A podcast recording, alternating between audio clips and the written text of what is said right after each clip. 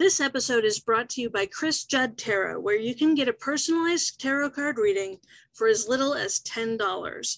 From a single card drawn just for you to a 10 card spread, complete with your destiny number, your life path number, your current year number, and answers to all of the questions you have for the cards, there's a tarot reading for every budget.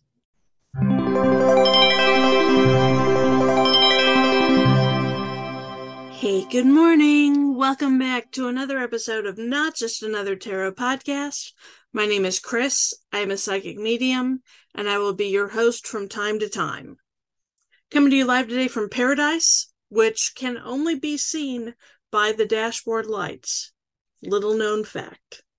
Today is November 27th, 2022, and our card today is the King of Cups the King of Cups reminds you to maintain a balance between your head and your heart as you fucking go forth into the world in pursuit of your goddamn dreams.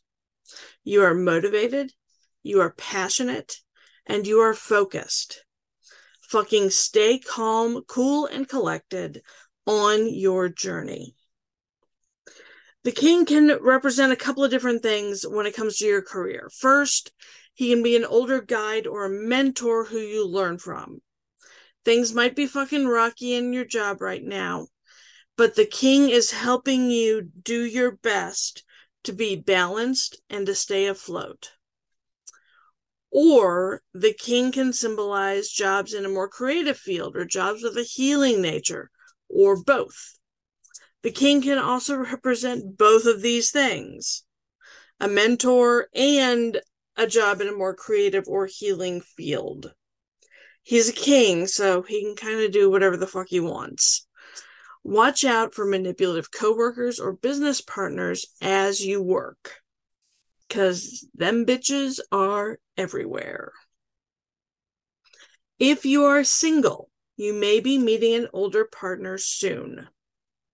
If you're in a relationship, it can represent an emotionally stable partner who is also fucking compassionate and mature. The Holy Grail. You have found it. Woohoo!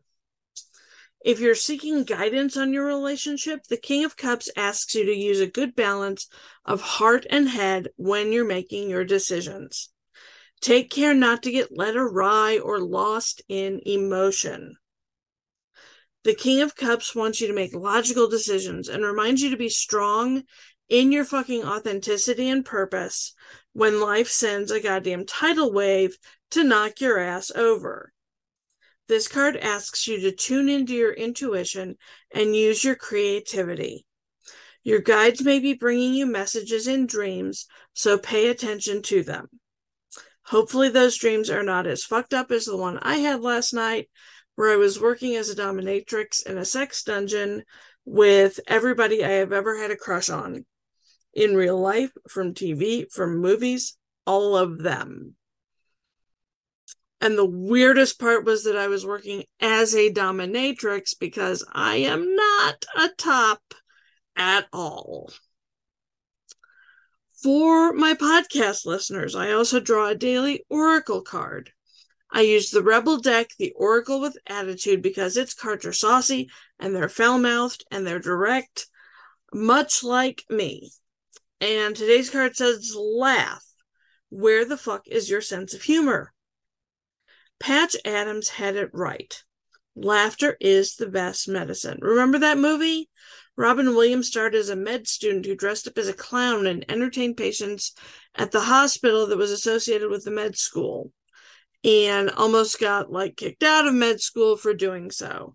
That movie was based on a true story. There really is a doctor named Patch Adams, and he runs the Gesundheit Institute in West Virginia. He is fucking amazeballs. So there's scientific evidence that laughter is good for you.